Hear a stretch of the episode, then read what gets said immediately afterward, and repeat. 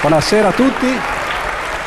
Allora, stamattina abbiamo cominciato nel migliore dei modi con Umberto Eco e eh, col Presidente della Repubblica, ma adesso eh, incominciamo diciamo, la eh, sostanza di questo festival. Abbiamo ancora però un letterato, eh, lo sapete perché siete qui per lui naturalmente, è eh, Hans Magnum Enzensberger, eh, noto per tanti motivi, ma in particolare per questo grande successo che è stato il Mago dei Numeri.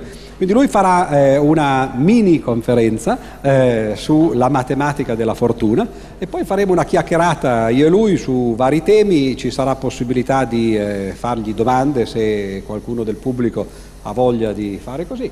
Quindi gli darei subito la parola e allora stiamo a sentire. Eh, Grazie. Eh, eh, signore e signori, mi, mi spiace che non sono in grado di offrire una lezione magistralis. Al contrario, mi pare che neanche sarà un primo piatto, sarà piuttosto uh, un antipasto. Uh, mi occupo un poco della matematica della fortuna e dei suoi limiti. Beh, incertezza, sempre incertezza. Solo i morti non corrono più rischi. L'umanità, per quanto si voglia risalire all'indietro con la memoria, ha sempre inventato pratiche per far fronte alle vicissitudini apparentemente imprevedibili della sua esistenza. Nessuna società antica si è mai cavata senza sciamani, indovini, maghi, astrologi e sacerdoti, oracoli, amuletti, formule eh, apotropaiche, hanno sempre fatto parte delle indispensabili tecniche per interpretare e influenzare le sorti della collettività e del singolo. E ancora oggi, come noto, tutti questi mezzi godono di grande popolarità. Fra le divinità antiche vi furono la Tyche dei greci e la fortuna dei romani. A loro bisognava rivolgersi per carpire un picciolo di fortuna. Ma naturalmente quelle capricciose divinità non erano competenti in materia di salvezza eterna, solo delle occasioni che la vita terrena concede o nega. E anche lì bisogna saper scegliere il momento giusto. E il rapporto con il tempo era incarnato da un dio o demone particolarmente piccolo, Kairos. Nella mitologia greca Kairos è il figlio minore di Zeus e si riconosce facilmente della acconciatura. Chi cerca di ghermirlo da dietro resta con un pugno di mosche in mano perché Kairos ha la nuca rasata. Bisogna afferrarlo da davanti, dal ciuffo, per cogliere l'istante fortunato. Naturalmente la modernità non ha voluto accontentarsi di questi metodi antichissimi sperimentati. Al contrario, il pensiero scientifico era ben deciso a fare piazza pulita di quelle che definiva superstizioni. Al posto dell'irrazionale doveva entrare il calcolo, un progetto questo che si prefiggeva niente di meno che razionalizzare la fortuna.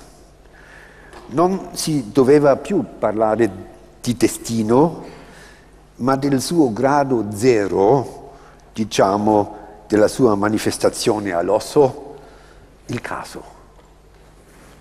Sul fronte più avanzato di quell'offensiva troviamo i matematici. Girolamo Cardano pubblicò nel, nel 100 ah, ah, questi perché il 900 il, 1663 va bene da Ludo Ale un trattato sul gioco dei dadi con cui comincia la storia della teoria della probabilità. Il dotto rinascimentale nativo di Pavia era un appassionato del gioco d'azzardo e nel suo libro, oltre ai calcoli matematici, offriva anche consigli ai bari e agli imbroglioni. E forse non è un caso, sebbene il senso del suo, suo trattato fosse proprio quello di provare a aggirare il caso. In epoche successive anche altri campioni del calcolo della probabilità come Pascal, Fermat, Huygens, Bernoulli sono stati affascinati dalle scommesse e dal gioco d'azzardo. Ma di quest'ultimo erano già divenuti schiavi gli dei dell'Olimpo. A quanto pare i tre fratelli Zeus, Posidone e Ade si spartirono il mondo proprio con questo sistema cosicché a Zeus toccò il cielo, a Poseidone il mare e a Ade gli inferi. Del resto la parola calcolo deriva dal latino calculus, cioè pietruzza. In origine, difatti, sassolini bianchi e neri venivano usati come oracoli e talismani, oppure per ricordare gli eventi fausti e infausti. In seguito, ai, in seguito, i sassolini furono utilizzati per emettere verdetti di condanna o di assoluzione e solo alla fine della loro, della loro carriera sono finiti sulle nostre scacchiere. scacchiere. A quanto pare la teoria classica è riuscita a calcolare in modo esatto alla virgola l'esito probabile di un lancio di dadi o di monete. Non soltanto quest'ultimo presuppone monete e dadi ideali, come non esistono nel mondo reale, ma poiché il calcolo sottostà anche alla legge dei grandi numeri, soltanto se, se l'esperimento viene ripetuto all'infinito si arriva al valore limite della probabilità che si è calcolato. Purtroppo però nessuno siede all'infinito al tavolo da gioco anche perché la vita umana è già abbastanza breve. Naturalmente i matematici dell'era moderna non si sono fermati alle conclusioni dei classici. Le loro eroiche fatighe hanno affinato sempre più la teoria classica fino ai nostri giorni.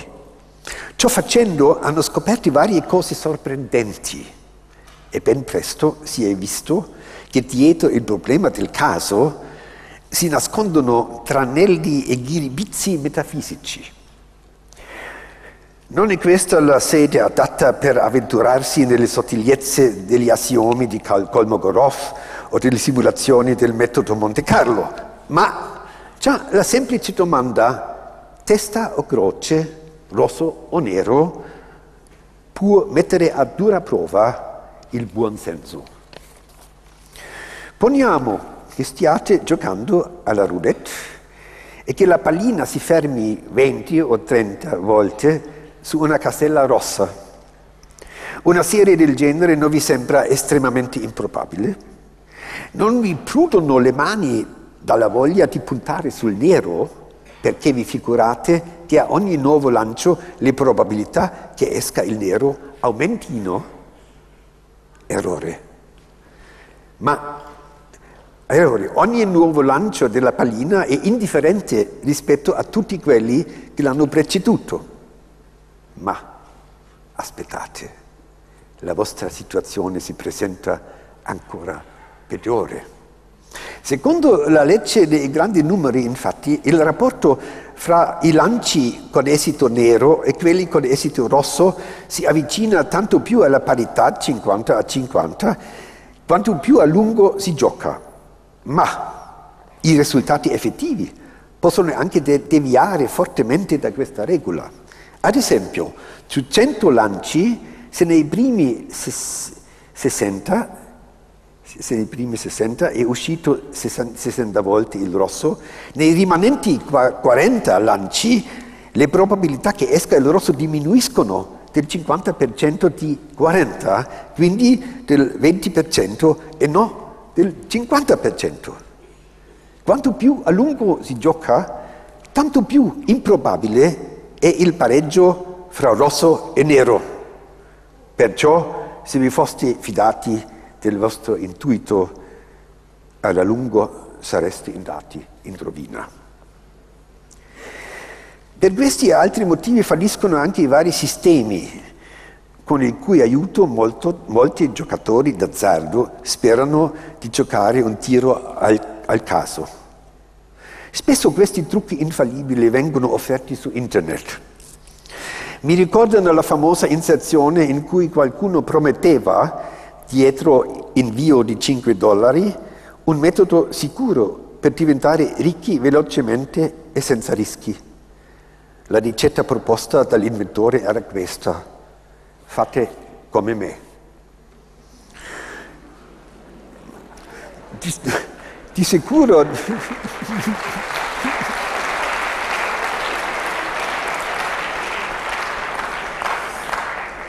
Di sicuro nel gioco d'azzardo c'è una cosa sola. Anche alla lunga vince sempre il banco. Anche le varie lotterie retribuiscono soltanto la metà circa delle puntate, l'altra metà la intascano gli organizzatori. Non si servono altrettanto generosamente le banche e gli agenti che partecipano a un altro gioco, quello della speculazione in borsa. Ma anche qui, indipendentemente dal fatto che le quotazioni salgano o scendano, si applicano costi di transazione e provvigioni e anche qui i più elaborati metodi di analisi tecnica possono indurre in errore. Sembra che certi operatori di mercato preferiscano addirittura affidarsi ai loro astrologi piuttosto ai loro analisti. Altri ancora lasciano che a decidere sia la donna di servizio. Quali insidie si celino nel concetto di caso lo dimostra anche la difficoltà di formalizzarlo. Molti sforzi sono stati dedicati a generare una, num- una serie numerica puramente casuale. A tal fine ogni computer contiene un appositivo software, il cosiddetto generatore di numeri random. Ma purtroppo a una più attenta osservazione si nota che nessun calcolatore è in grado di generare una simile serie perché questa è più complessa del suo stesso programma. Perciò il computer non è in grado di rispondere al quesito se un dato elenco di numeri sia casuale il che peraltro dimostra la validità, la validità, del famoso detto di Kurt Gödel, secondo cui è impossibile dimostrare la mancanza di contraddizioni logiche di un sistema all'interno dello stesso sistema. Con questi e altri trapocchetti deve fare i conti chi si affida alla sorella povera della teoria della probabilità, cioè la statistica. Di questo servizievole fantas- fantasma si dice, non del tutto a torto, che intrattenga una certa complicità con la menzogna. Di ciò naturalmente hanno meno colte le teorie astratte della prassi senza scrupoli. Tutto ha inizio già dai stati statistici grezzi. Per esempio, nel prodotto sociale lordo rientrano anche i costi di tutte le ripazioni e le terapie. Di conseguenza, questa bella cifra di riferimento aumenta incessantemente a ogni incidente, ogni malattia e ogni delitto che capita. E ancora, la disoccupazione per motivi politici si misura con metodi diversi e di regola estremamente ingannevoli da un paese all'altro. Secondo una definizione della Commissione europea è da considerarsi povero chi guadagna meno della metà del reddito medio degli abitanti del suo paese. il che significa naturalmente la povertà è destinata a vita eterna, perché anche se il reddito medio annuo pro capite salisse a 2 milioni, anche i semplici milionari sarebbero considerati dei miserabili. Per contro, un tasso di crescita di 200% può sembrare molto promettente, ma ciò serve ben poco a chi deve campare con 3 dollari al mese invece di uno solo. È vero, è, è vero che questi sono errori grossolani, ma onestamente chi saprebbe spiegare su due piedi che cosa si intende quando si parla di valore medio? Si tratta della media aritmetica, del valore mediano o del valore modale. Finché questo non è chiaro, da un calcolo statistico si potrebbe trarre le conclusioni che le forniture idriche funzionano, funzionano a perfezione anche quando metà della popolazione affoga e l'altra metà muore di sete. Beh, naturalmente errori così marchiani di interpretazione possono succedere soltanto a un pubblico inesperto e credulone, mentre lo statistico scaltro ne è immune. E là dove c'è in ballo un sacco di soldi, ad esempio nella matematica delle assicurazioni, il calcolo della probabilità è stato sperimentato a fondo. Anche qui vale il detto che alla fine vince sempre il banco. E qui torna in gioco la legge dei grandi numeri di Bernoulli. Quanti più clienti l'assicuratore ha nel suo portafoglio, tanto meno deve temere le perdite. Là dove i rischi sono particolarmente grandi, essi vengono distribuiti su spalle ancora più larghe grazie alle riassicurazioni. Il conto sale proprio perché alla società di assicurazione può essere del tutto indifferente se la casa dell'assicurato prende fuoco o se egli stesso muore. Ma questa non è la prospettiva dell'interessato, che si rapporta al rischio in tutt'altro modo. Da una parte è afflitto da tutte le preoccupazioni possibili e immaginabili, in quanto investitore oscilla continuamente fra angoscia e avidità, istinto gregario e avversione al rischio e non di rado conseguen- la, la conseguenza è che prende le sue decisioni in modo del tutto irrazionale proprio perché cerca di proteggersi da ogni rischio concepibile. Il che si capisce conviene molto non soltanto alle assicurazioni, ma anche allo zelo dei politici. D'altro canto però, in ogni pusillanime si nasconde anche, anche un avventuriero, perché? Dove il rischio sembra escluso è in agguato la noia. E allora ecco il prode capufficio che corre a rotta di collo in sella alla sua mountain bike, il praticante della cassa di risparmio che si diverte a fare il surf sui binari del tram, l'insegnante di economia domestica che pratica il bungee jumping e il vicepresidente che deve a ogni costo fare la traversata del Sahara dove viene preso in ostaggio da una banda di rapitori. Così anche lui per una volta finisce sugli schermi televisivi dopo che questo o quel ministro si è adoperato per il suo rilancio.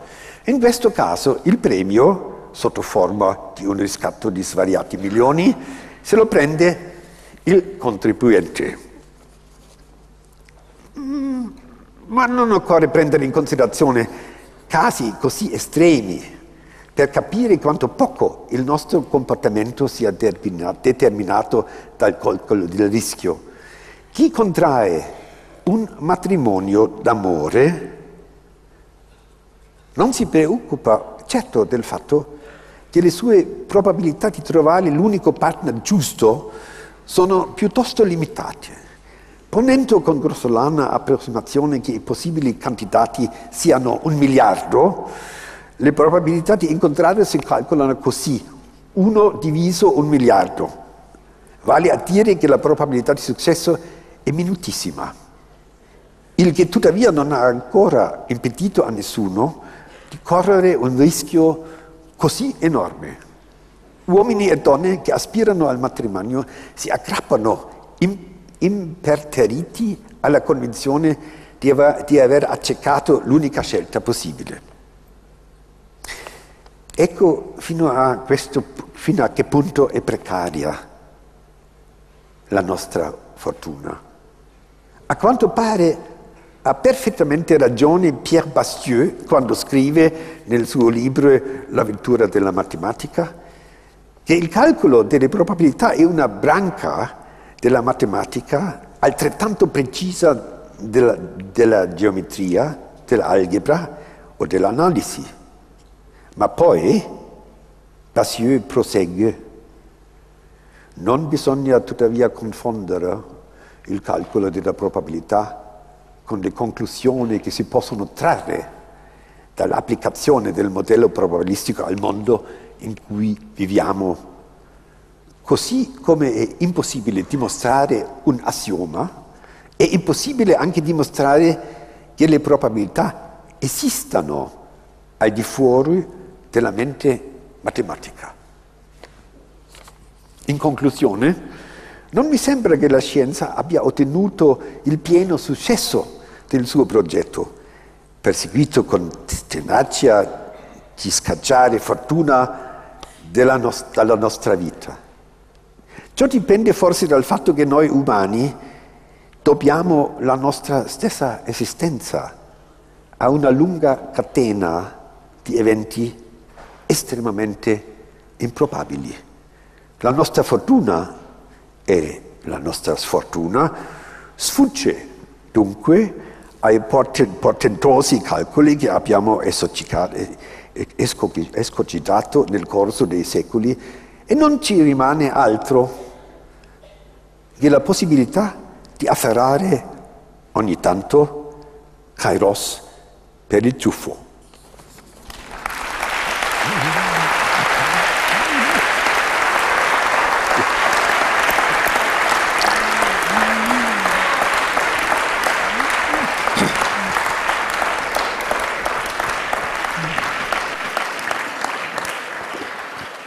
Bene, anzitutto grazie a Enzensberger. Eh, come avete visto, eh, Enzensberger è eh, un personaggio singolare, eh, a metà tra il letterato, il filosofo, ma anche eh, l'uomo di scienza, perché eh, molti di voi, soprattutto i matematici eh, qui in sala, avranno riconosciuto eh, molte allusioni a risultati eh, della matematica eh, e non soltanto di probabilità e statistica, anche di altri campi sui quali forse torneremo poi in seguito. Ma per cominciare volevo chiedergli, eh, l'interesse per la probabilità e per la statistica, eh, io ci vedo tre possibilità, eh, mi dice, tu mi dici quali, eh, quali, siano giuste, forse tutte e tre. La prima è che eh, Enzensberger sia un giocatore accanito e quindi eh, che faccia come Dostoevsky, no? che poi scrive un racconto sul, sul, giocatore.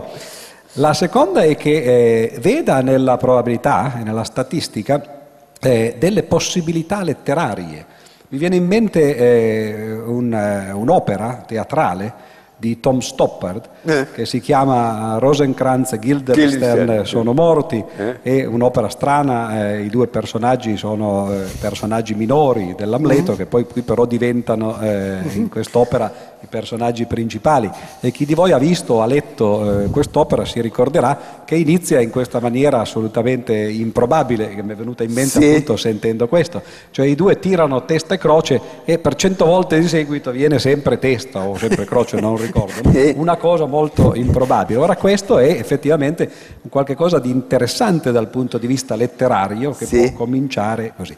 Oppure la terza possibilità, no, oltre a quella del giocatore d'azzardo e quella del letterato, è eh, che Enzensberger abbia, e forse questa è la, eh, forse un po' anticipando la sua risposta, è quella giusta, cioè che ci sia un interesse reale eh, per le questioni di matematica, non soltanto della probabilità, ma più in generale. Sì. Quale è quella giusta di queste Beh, tre? O tutte e tre? La prima sicura, eh, quella c'è no, poco da no, negare. No, no, no, mi annoia al, ca- al casino. mi- Quindi ha provato però. Sì, però mi annoia, perde soldi e non è interessante. Solo guadagnarli è interessante. Beh, come dimostra si perde quasi sempre. sì, sì. No, però è, è come, è come questo- questi sistemi matematici, queste strutture matematici eh, offrono una vista a un, a un universo altro, perché eh, la relazione fra la realtà eh, comune e questi sistemi è difficile da definire perché si tratta, ci sono i platonici che credono che sia una cosa nelle sfere del cielo, no?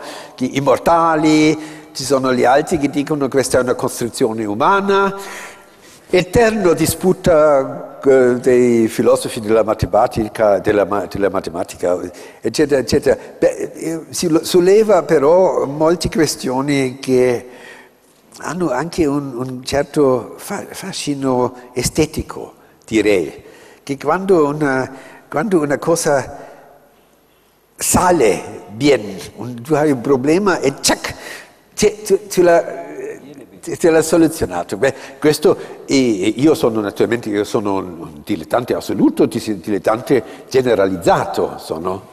Eh, dunque mi avanzo fino ad un certo punto in queste cose, eh, però questo già eh, mi, eh, mi fornisce una specie di fitness training per il cervello, perché non capisco perché sempre pensano ai loro muscoli, vanno in queste macchine, su, eh, ma non, non mi pare bastante, no? Solo questo.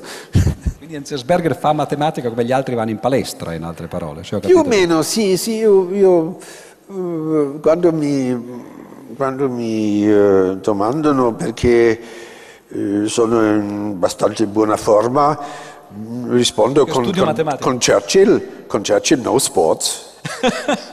Quindi nessuno sport e la matematica può servire. Se dovesse prendere posizione in questa disputa filosofica alla quale ha accennato e in cui- di cui si parla anche in questa relazione, cioè sul fatto per esempio se le probabilità o più in generale se le leggi matematiche ci sono, sono effettivamente oggettive oppure se sono costruzioni umane, della mente umana, eh, Eh. tu dove ti, por- dove ti porresti? Da- con questa alternativa c'è però c'è una terza possibilità che io preferisco e io dico che siccome il nostro cervello fa parte di questo universo con le sue leggi, si riproducono certe strutture e leggi in qui. E dunque siamo capaci di captare almeno fino ad un certo punto ciò che esiste nella realtà. Questo è un mezza via, questo non piace ai filosofi naturalmente, tro- troppo semplice. Non so se posso fare una piccola divagazione a questo proposito, spero che nessuno si offenda, ma eh, eh, in Italia abbiamo un Papa, eh, come forse sappiamo, e eh, purtroppo eh, questo lo posso svelare perché non credo che sia un segreto, così come abbiamo avuto questa mattina il Presidente della Repubblica, io avevo chiesto non che venisse il Papa perché sarebbe esagerato, c'erano solo Sì. quattro sedie lì davanti, no? però eh, avevo chiesto effettivamente di andare in udienza dal Papa Ah, eh, sì. insieme eh, ai- agli speakers. E il motivo non era soltanto quello del curioso che vuole mettere, soprattutto no, di quello che vuole andare a portare l'odore di zolfo no, in eh, Vaticano, ma eh, perché Benedetto XVI eh, più volte negli ultimi due anni, forse qualcuno di voi eh, se ne sarà accorto, ha ripetuto in alcuni suoi discorsi il fatto che eh, secondo lui la matematica è una prova dell'esistenza di Dio. Ora questo è interessante perché... Sì. Eh, e l'argomento di Benedetto XVI però è stato orora confutato, mi sembra. Cioè l'argomento è questo, eh, che da una parte i matematici sviluppano una matematica che proprio perché è un'impresa umana mm. e eh, se non soggettiva perlomeno è legata mm. alla nostra specie, sì. al modo in cui noi sì. abbiamo di, eh, di pensare, eccetera. Ma dall'altra parte questa matematica soggettiva si adatta perfettamente alla descrizione oggettivo, del mondo oggettivo. Sì. E allora il Papa dice questa è una contraddizione, che qualche cosa di così soggettivo sarebbe come dire che in realtà la composizione musicale riflette le leggi sì. della natura. No?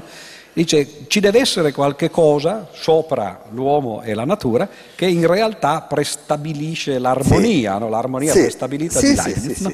E eh, a me sembrava appunto che un possibile modo di confutare fosse questo. No? Sono... Il Papa non sa forse che c'è l'evoluzionismo. Dai scolastici no? c'erano esatto. queste idee e uh, Kurt Gödel, il più grande logico del, del secolo passato, si è provato a una dimostrazione prova dell'esistenza di Dio quando vecchio, quando... Quindi questa è una possibile soluzione per l'appunto di dire che in fondo l'evoluzione ci ha eh, adattati eh, sì. a vivere no? a, a, a, all'ambiente naturale e la matematica certo che è un prodotto eh, della mente sì. umana, ma la mente umana a sua volta è adattata alla natura, perché altrimenti sì, non sarebbe sopravvissuta. Che, si, che, che ci abbiamo, stati... che sono, esatto. sono fatti di natura anche. Quindi in questo perlomeno eh, siamo d'accordo e questo è il motivo per cui nessuno dei due è finito poi a questa visita in Vaticano. Ma visto che abbiamo eh, citato Kurt Gödel, eh, anzitutto forse posso dire una parola su quello che eh, Enzensberger ha appena citato, perché non molti conoscono questa parte dell'attività di Gödel, tutti, eh, o perlomeno molti, conosceranno i due famosi risultati di Gödel del 30 e 31, sì. cioè il fatto che le leggi della logica sono complete, cioè l'assiomatizzazione della logica del primordine permette di derivare tutte le verità, eh, eh, le, le formule valide, e che invece quando si sale all'aritmetica e oltre, ebbene lì invece interviene l'incompletezza, cioè nessun sì. sistema può essere completo se è eh, coerente, questo detto insomma in maniera un po' eh, semplificata. Ma verso la fine della sua vita effettivamente Gödel eh, cercò di, fare, di dare una dimostrazione dell'esistenza di Dio. Ora, eh, lui ha dichiarato che non, che non credeva a questa dimostrazione, il problema era che questa dimostrazione è la famosa prova ontologica, molti sì. di voi l'avranno studiata sì. a scuola. Che Antimanno, una... il primo. Che, Anselmo da Ostia, sì, Anselmo, Anselmo da Ostia, 1077. È una dimostrazione molto interessante perché se uno la fa a scuola la si può fare anche a un bambino delle elementari in realtà, e però ha tutta la struttura di un pensiero matematico. Perché anzitutto c'è un teorema. E il teorema è, naturalmente, essendo una dimostrazione dell'esistenza di Dio, Dio esiste. Poi perché eh, ci sia un teorema ci deve essere una dimostrazione, però i teoremi eh, sappiamo che eh, si devono basare su degli assiomi perché niente si può dimostrare in assoluto e prima di poter parlare bisogna definire le nozioni di cui si sta parlando.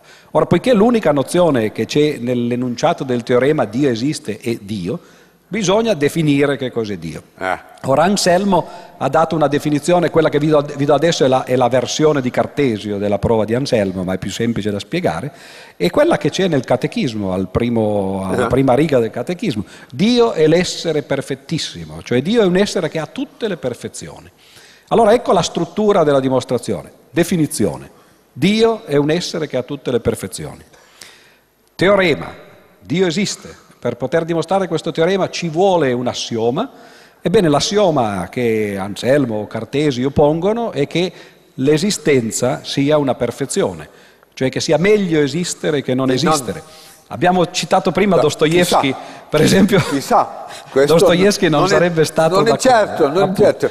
I, tra i greci c'era certo. meglio è di non no essere nato. Anche i nichilisti, per esempio, sì, sarebbero. Certo, no, Però se uno accetta l'assioma che sì. l'esistenza è una perfezione, allora la dimostrazione è ovvia, no? perché eh. certo che un essere che ha tutte sì, le perfezioni ha in particolare quello dell'esistenza sì. ed esiste. Questa è la dimostrazione di Anselmo nella versione di Cartesio.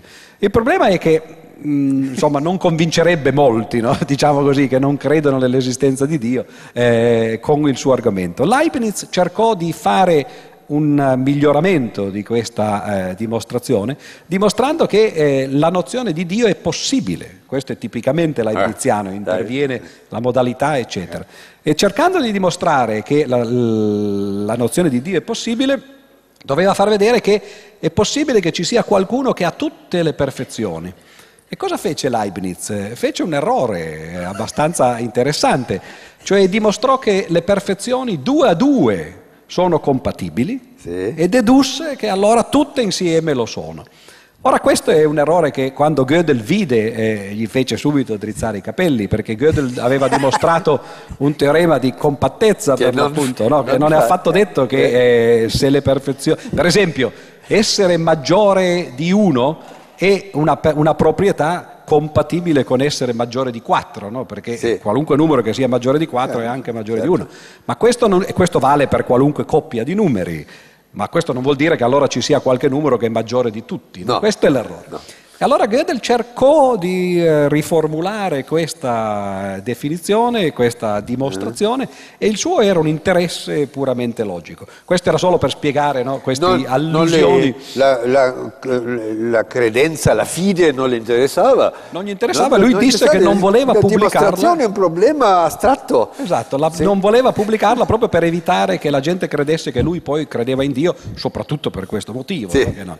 Però il motivo per cui mi sono fermato un momento su Gödel è che, come sappiamo, eh, Enzensberger è anzitutto, è, o for, non so se anzitutto, ma è anche un poeta e ha scritto ad un certo punto nella sua vita eh, un poema eh, su Gödel, omaggio a Gödel. E allora vorrei chiedergli eh, come mai si è interessato di queste cose, perché la probabilità tutto sommato è un argomento che eh, naturalmente, come abbiamo visto, eh, risale al eh. problema del determinismo, del caso, del caos, no? quindi risale all'antichità, è un vasto problema filosofico. Sì. Ma interessarsi a Gödel, soprattutto negli anni in cui tu l'hai fatto, cioè negli anni 70 mi sì. sembra fosse, era una cosa meno nota. Poi negli anni 80 sarebbe poi venuto Hofstadter col suo famoso bestseller Gödel e Scherbach, Hofstadter che è stato qui in questo palco lo, lo sì. scorso anno, ma Enzensberger scrisse questa poesia prima. prima Quindi volevo chiedergli ma... come è venuto a conoscere di Gödel e come ha scritto questa poesia. No, no.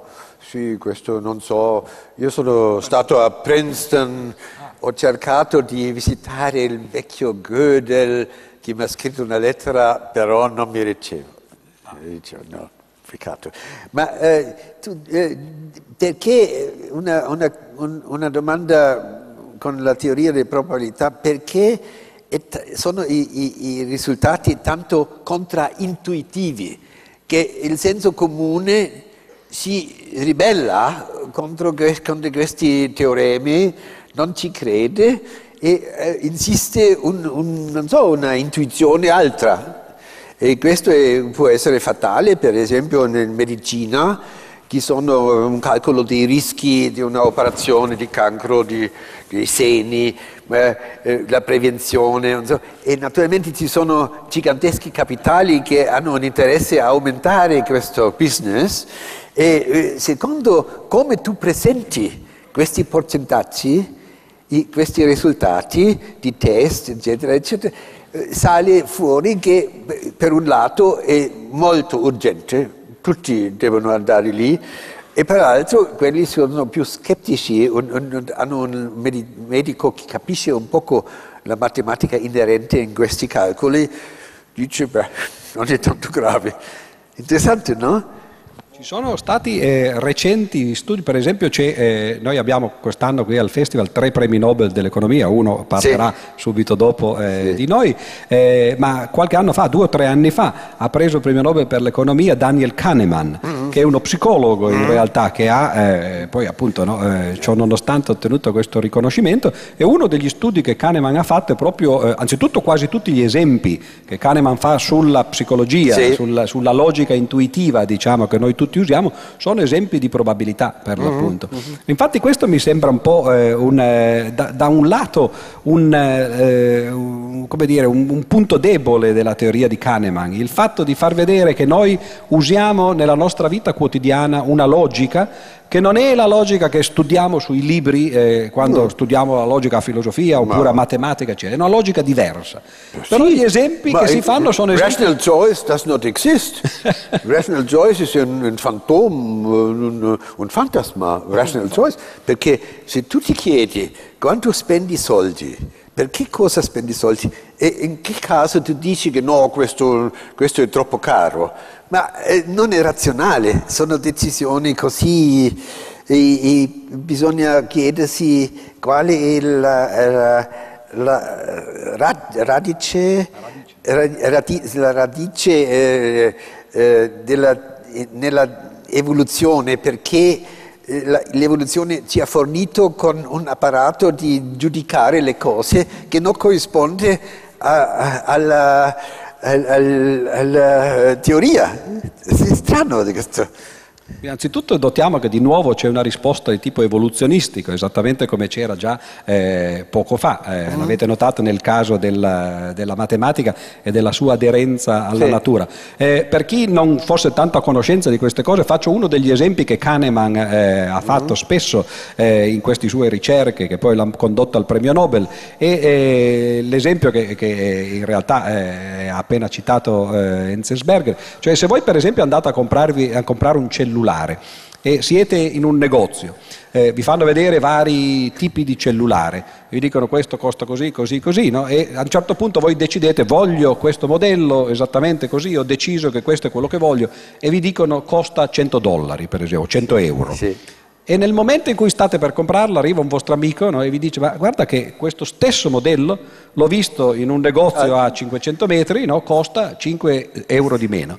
Voi cosa fate? Ma io credo la maggioranza di noi, di fronte alla possibilità di spendere invece che 100 euro 95, no, eh, andrebbe eh, in questo negozio. Ora, stesso problema, uguale, state comprando una televisione questa volta, una di queste televisioni modernissime con gli schermi a plasmi, chi lo sa, e eh, decidete di comprarne una, ad un certo punto vi costa 4.000 euro. Arriva un amico e vi dice guarda che eh, in realtà a un negozio a 500 metri no, eh, di qua te la vendono a 3.995. Nessuno si muove. No. Ora, come mai eh, il, il, guadagno è lo stesso? Nel primo caso, sì. così come nel secondo, si sì. guadagnerebbero 5 euro. Però eh, il valore del denaro questa è una delle scoperte è di Kahneman, non è assoluto appunto, è dipende, relativo. è psicologico sì, in realtà. Relativo. Però non abbiamo risposto alla domanda su Gödel. Come mai eh, c'è stata, io lo so che lui non vuole rispondere, ma io la, la ripropongo, come mai c'è stata questa poesia su Gödel e da dove arriva l'interesse per Gödel? Beh, è un poco delicato, perché, eh, perché a me sembrava, e sembra ancora un poco, che c'è una certa possibilità di generalizzare l'argomento di Gödel anche su altri campi della matematica. Beh, questo è naturalmente un, rischio perché tecnicamente io non posso riprodurre i numeri di, di Gödel, la sommatica, eccetera, per, per, altri campi della vita, però, però eh, un, questi sistemi che pretendono di essere compi, com, completi, completi. Conosciamo anche in altre eh, relazioni, in campo politico, in campo scientifico, eccetera. Io qui sono un scettico in questo senso, perché non ci credo, perché c'è sempre un buco, anche perché mm, eh, una domanda per esempio in entropia, esiste un bisogna la condizione di questo calcolo è che un, si tratti di un sistema assolutamente chiuso. Ma esiste un sistema assolutamente chiuso in questo universo? C'è l'universo. C'è l'universo, però all'interiore di ciò, perché ci sono scambi e d'altronde la vita si è sviluppata al contrario di questo, questa entropia. No? Ha succhiato energia e investito nella vita. Siamo lì perché l'entropia non, non è assoluta, c'è sempre un, c'è sempre un mobile, il mondo è mobile. Quindi se, se, ho capito bene la risposta è che l'interesse di Gödel sta nel fatto che diventa una metafora sì. che si può applicare in tanti campi per analogia, però questo è un rischio naturalmente, usare molto analogie. Rischio, no? Molto rischio, però uh, i, i, e devo anche dire una cosa, che io, uh, a me mi piacciono i matematici, perché sono molto tolleranti. Quando arriva un dilettante che se ne interessa, sono molto, concedono, beh sì, anche lui ha forse un'idea, non è tanto male, eccetera, eccetera. E per, no? perché ci sono anche cose che loro non si possono permettersi di enunciare perché non è certamente no, la logica è incompleta, eh, si fa salti, non so che cosa. E allora c'è, è, una relazione interessante perché c'è, c'è, c'è quasi una invidia mutua, perché il povero poeta naturalmente ammira questi giganti dell'intelligenza, tu non arrivi mai a questo livello, eccetera. Per l'altro lato, anche i matematici che immersa nel, in un problema che forse dieci anni no, no, è tremendo. Naturalmente lui deve anche eliminare certi altri aspetti della vita, dunque un, un, un irresponsabile come me può permettersi. A questo proposito qualcuno di voi...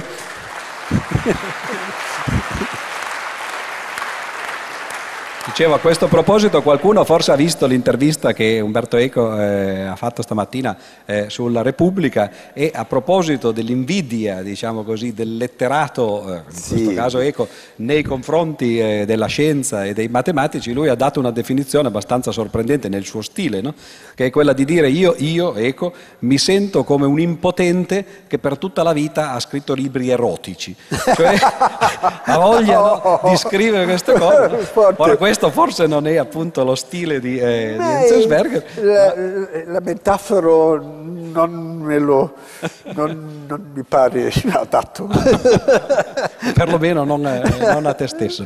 Volevo però dire a proposito delle analogie eh, dei teoremi di Gödel, sono molto pericolose naturalmente, sì. perché eh, anzitutto si è cercato a lungo di fare un analogo del teorema di Gödel eh, nel campo della fisica, sì. si cita sempre il principio di indeterminazione di Heisenberg come sì. se fosse un qualche cosa di simile. La, nella divulgazione Infatti, ci sono vengono questi visti... francesi, eh, certo, i francesi. francesi. No, questi francesi mi ricorda allora naturalmente, poiché Enzensberger è tedesco, so mi ricorda che, so called tedesco, eh, mi ricorda una frase di Goethe che diceva eh, i matematici sono come i francesi, non appena eh, dite loro qualche cosa, loro la traducono nella loro lingua e subito appare diversa. Ora io non so perché i tedeschi ce l'hanno tanto con i francesi, no? ma evidentemente i matematici sono così. Sì. Va bene, c'è anche un altro aspetto, abbiamo parlato delle cose serie, ma eh, nella matematica c'è, c'è anche l'aspetto del gioco, che è anche un, un, favoloso giocattolo, in un certo senso che voi avete, cercano di presentare qui nel festival, e questo è, è una, un, un introito ai, alle problematiche perché anche visualizzando le cose, praticando le cose, io penso che eh, la combinatoria, per esempio, cada uno può sperimentare con la combinatoria, è una cosa facile da capire fino ad un certo punto. E poi Naturalmente a proposito di giochi, sapete tutti, ma ve lo ricordo che domenica pomeriggio ci sarà una conversazione fra eh, due teorici dei giochi, mm. due mm. matematici che hanno preso tutti e due il premio Nobel per l'economia in due tempi diversi. Eh, eh, uno è John Nash, che l'ha preso nel 94, e l'altro è Aumann eh, che l'ho preso, e, però lui non ce l'abbiamo, abbiamo, sì. noi abbiamo gli altri due, e eh, Nash e Aumann faranno appunto questa conversazione sulla teoria dei giochi. Volevo solo concludere il discorso sulle analogie del teorema di Gödel, perché eh, così come eh, spesso queste analogie sono fuorvianti, addirittura in matematica non si possono fare. Perché è vero che il teorema di Gödel dice qualunque sistema matematico che contenga abbastanza aritmetica, eh, se è consistente allora è incompleto. Ma questo vale per l'aritmetica, però l'aritmetica nella divisione classica della matematica è no, metà. È compl- compl- completo. Eh, sì, però è metà soltanto, no? l'altra metà è la geometria. Mm. Ora invece per la geometria si conoscono eh, sistemi che sono completi.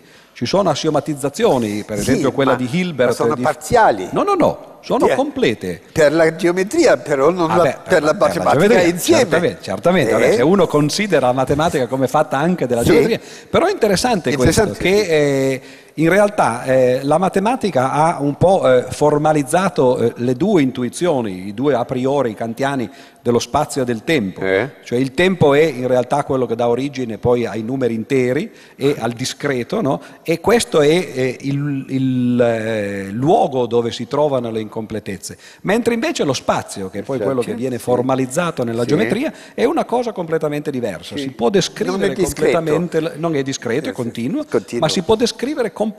Questa è una cosa eh, che direi abbastanza interessante.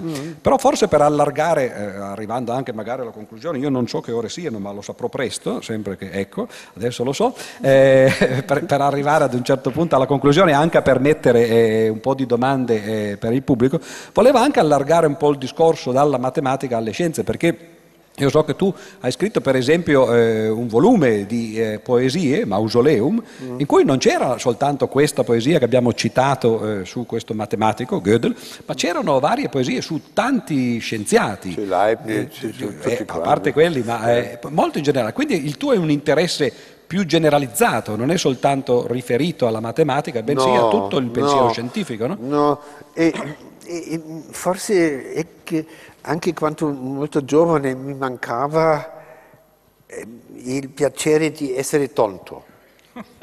E dunque, e- e- e- e anche- può essere anche un, un piacere, no? Ci sono tante persone non tanto intelligenti che sono felici e si dice anche che pensare troppo può- cioè, comporta un rischio, eccetera, ma io come dilettante non sono tanto forte, il pensatore forte, geniale.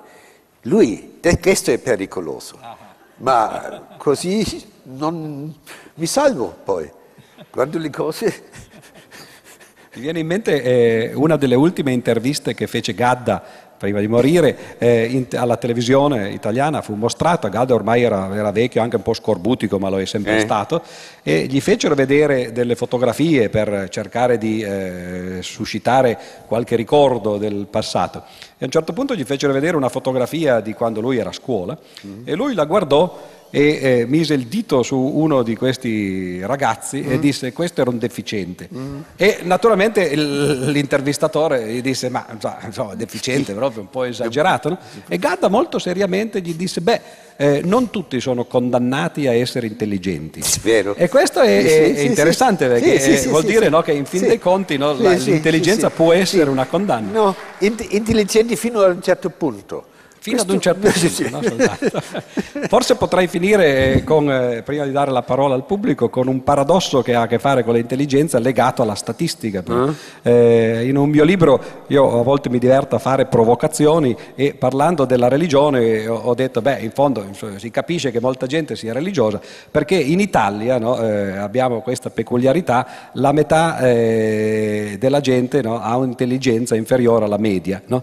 E naturalmente eh, molti, molti eh, si sono seccati, ci sono state recensioni eh, soprattutto sull'avvenire, no, eccetera, che vi dicono quel presuntuoso, perché lui cosa sa? Conosce tutti gli italiani, no? è andato a fare un calcolo, eccetera. distribuzione normale. Eh, appunto, vedete, se uno conosce un po' di matematica non sarebbe cascato naturalmente nella trappola. no? Ma suona- que- suona tre- pessimamente. sì. Naturalmente si sarebbe potuto dire il contrario, che la metà degli italiani ha un'intelligenza superiore. sì. Quindi va bene. Allora io direi di dare la parola eh, al pubblico, ci sono due microfoni che circolano, credo portati da degli uomini eh, o da delle donne, quindi se qualcuno vuol fare eh, delle domande a Enzensberger, eh, io non vedo i microfoni, ma credo che... Wow, wow. Vedo- là c'è una, una mano alzata. Wow, Pier sono- Giorgio anche. Grazie. Domandi a te. Sì, adesso girano i microfoni con le signorine, ecco qua. Come mai nell'universo troviamo molto poca causalità? Perché troviamo i rapporti tra atomi, molecole, anche nelle, nelle stelle lontanissime, sempre con una costanza di rapporti nella materia, lo spazio, eccetera. Questa è una domanda per Enzensberger. No, questo... Sì, sì. questo-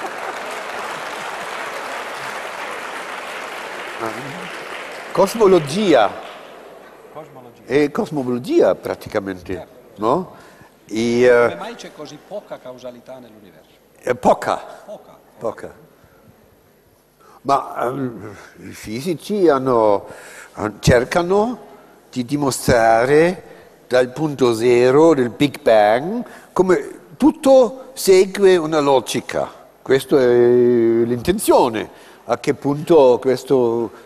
Poi ci sono tante, os- tante cose oscure, c'è la materia oscura, c'è la, c'è la energia occulta, ci sono in- Oscura, sempre. oscura, ci sono i noi- anche quella occulta, ma è un'altra cosa. sì, e, e i neutrini, i neutrini che non si sa bene, poi c'è il, il particolo, particella X, c'è la particella X, abbiamo costruito una cosa di bilioni, di miliardi in, in Svizzera, il CERN, per identificare questo particello del quale non si sa bene se esiste o no. Insomma, eh, la logica non reside eh, nella scienza totalmente, perché ci sono sempre altri motivi perché noi siamo, eh, anche sono come noi, mai soddisfatti questi scientifici, che vogliono... Forse però la domanda si poteva anche porre al contrario, perché forse eh, per molti di noi non è sorprendente il fatto che non ci sia una legge o non ci sia un ordine nell'universo, è sorprendente che a volte ci sia e lo si trovi. Sì. Einstein diceva che in fondo questo era il vero miracolo, che a volte capiamo qualche Sì, cosa. no? sì. Eh, spesso eh, coloro che la pensano in maniera diversa eh, hanno un approccio antitetico. La scienza eh, non vale molto perché non spiega tutto. Eh, mi sembra che invece in realtà il vero miracolo sia Bastante. che spieghi qualche cosa. no? E poi ci sono naturalmente due tipi diversi di atteggiamento. Uno è quello di, di- di chi crede che effettivamente il mondo sia caotico e che a volte si può trovare un piccolo ordine qua e là, no? come nel caso Mm. Ma dell'entropia. vale, vale anche per la sfera sociologica, che eh, quando io mi meraviglio che l'autobus, il pullman arrivi al- all'orario. A Roma? A Roma o in generale? Questo miracolo, miracolo- miracoloso perché dato le strutture, Ma anche in Germania è miracoloso? sì, o, o- o il latte al supermercato c'è la latte del giorno, ma come mai, dato che eh, i- i- il personale fra governo, amministrazione, tutti lì, improbabile che, che funzioni questo. Non è questo è miracoloso. Molto interessante che lo dica un tedesco, no? perché naturalmente no, non so cosa dovremmo dire noi, ma comunque. Grazie, io vorrei sapere eh, quanto, dunque abbiamo, lì leggiamo anche che la matematica entra nelle varie arti e Oddi Freddi ha scritto un libro, penna, pennello e bacchetta, mi pare di ricordare. Io volevo chiedere quanto la matematica entra, diciamo, nella sapienza cordis, nell'animo, nel cuore. Se c'è un'idea in questo settore, forse lo sa meglio Herzenberger, non so. Non so, non so, c'è naturalmente il cliché eh, che la matematica sia una cosa fredda, no? astratta, fredda, e in questo, in questo cliché riside anche un- una, esi- esitazioni della gente che hanno paura, eccetera. no? Ma eh, io penso che sono come gli altri, i matematici, un musico, un musico, eh, la notazione è anche un- una cosa schematica, un schema, uno schema, no? E, e de- del musico non si dice che sia, eh, sia, eh, freddo, astratto, no? C'è un'astrazione lì e c'è un'astrazione dall'altra parte. so. E il, cuore del matematico, io non, non, non- non ho sufficiente introspez- spez- introspezione, mi pare. Sono gentili, come ho detto, già indica una certa umanità. No? Gentili. Una certa umanità, cioè, questa è una concessione naturalmente che viene fatta, che la- che- per cui ringraziamo. Se posso dire solo due parole io a questo proposito, io direi che il parallelo con la musica è perfetto eh, e in effetti viene, viene spesso fatto, cioè eh, la matematica in qualche senso è come la musica. Cioè eh, anche per poter fare della musica a livello professionale bisogna conoscere la teoria, il solfeggio, la composizione, il contrappunto e così via. Se si vuole suonare bisogna avere una tecnica che si impara con eh, un lungo apprendistato. Eh, nessuno può immaginare che anche pianisti eh, di fama si siedano e suonino. Eh, anche uno come Glenn Gould per esempio, no? cioè, si esercitava come, come, come un pazzo. E eh, il problema della matematica mi sembra che sia duplice duplici. Il primo è che mentre nella musica eh, quando un, ragazzo, per esempio, un bambino impara la tecnica musicale, per esempio se studia il pianoforte, riesce comunque già fin dagli inizi a suonare dei pezzettini che danno una Beh. soddisfazione mm. no? e allora c'è il piacere. Eh, nella matematica la teoria è, è lontana dal, da questo piacere, cioè prima di poter arrivare a godere della mm. bellezza degli argomenti matematici ci passa parecchio tempo e naturalmente se un ragazzo dovesse studiare musica facendo solo scale di, di teggiature sì. per anni, probabilmente odierebbe la musica così come in genere si odia la matematica. Sì. Questo è da una parte. Dall'altra parte c'è il fatto che maggior, in, in Germania no, eh, in, in, Russia no per esempio, però in Italia eh, la maggior parte delle, delle persone, me compresa tra l'altro, eh, sono eh, musicalmente analfabete. Oh. Non, non saprei, sì, eh, lo sai, oh. lui tedesco, infatti l'ho già detto subito. Il bel no. canto, il bel, bel canto. canto. è una cosa, eh, l'alfabetismo no, musicale è un'altra. Per esempio, tanto a parlare di bel canto, Pavarotti era un alfabeta, non sapeva leggere la musica, no? questo è proprio un esempio. Ora, nella musica questo è un impedimento certo fino ad un certo punto, si può diventare un cantante come Pavarotti suonando, cioè cantando ad orecchio e soprattutto si può andare a un concerto, per esempio quello che stasera darà eh, il maestro Piovani, non saper riconoscere nemmeno, eh, non dico una nota, avere l'orecchio assoluto, ma nemmeno un accordo, no? un intervallo, quindi anche solo con l'orecchio relativo e ciò nonostante fruire, avere sì. una sensazione di dire mi è piaciuto, magari non si va molto lontano nell'analisi, però c'è una fruizione così, abbiamo l'orecchio in altre sì, parole. Sì, sì. In matematica questo non c'è. Si può andare a una conferenza, ma se uno non capisce c'è poco da fare, no? cioè vede una, qualcuno che parla no? e, e, la cosa rimane lì. Quindi queste sono due cose che, che, che distinguono in qualche modo la musica dalla matematica, nonostante ci sia eh, una similitudine. E questo in parte spiega anche il motivo per cui la matematica da una parte viene considerata noiosa e, e brutta, proprio perché eh, richiede un apprendimento, un apprendistato mm-hmm. tecnico, e dall'altra parte mm-hmm. c'è un analfabetismo mm-hmm. perché non si riesce a, eh, a, a si, può, si, si deve pagare dare un certo anticipio. Esatto. Anticipo. Sì. Penso che posso intervenire per il quesito eh, relativo alla casualità in matematica. Eh, volevo chiedere se la serie eh, dei numeri primi è casuale. Non è... Questo lo chiede a lui. No, no ma non è, non c'è, c'è, c'è, una, c'è, una, legge incompleta direi perché si è dimostrato che c'è una curva della frequenza dei primi eh, nel, nella serie dei numeri, dunque non è arbitrario, non è del tutto arbitrario eh, e poi ci sono altre cose perché questi teorici dei numeri si hanno dato molto da fare. Per esempio i, i primi di Mersenne, che sono gemelli in un certo senso, ci sono altri tipi di... Cioè, dunque, mi pare che non sia, non, non sia un, un, una, dire, un, una legge perfetta, ma c'è un'approssimativa, c'è una legge approssimativa con con caratteristiche che paiono molto interessanti. Continui. Riprendo la frase dove l'ha lasciata lui. Eh, naturalmente ci sono a volte delle eh, incomprensioni però sui numeri primi. Quello che eh, non si può fare con i numeri primi è trovare delle formule semplici che le generino in ordine. No?